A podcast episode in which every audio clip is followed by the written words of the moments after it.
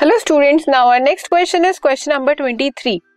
In an experiment to study the properties of acetic acid, how will you check its nature? What happens when a pinch of sodium hydrogen carbonate is added to acetic acid.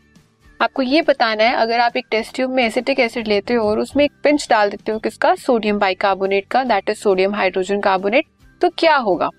When acetic acid is taken in a dry test tube and a pinch of sodium hydrogen carbonate, that is sodium bicarbonate, is added to it, a colorless and odorless gas evolves with brisk effervescences, which is carbon dioxide, that is C O two.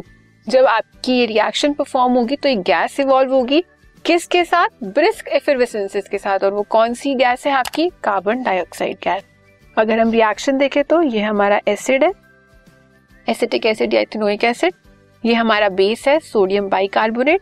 यहाँ पे क्या मिलेगा हमें? Salt किसका? Sodium acetate का plus water. और कौन सी गैस इवॉल्व होगी हमारी? Carbon dioxide gas. ठीक है. This podcast is brought to you by hub hopper and Shiksha Abhiyan. अगर आपको ये पॉडकास्ट पसंद आया तो प्लीज लाइक, शेयर और सब्सक्राइब करें. और वीडियो क्लासेस के लिए शिक्षा अभियान के यूट्यूब चैनल पर जाएं.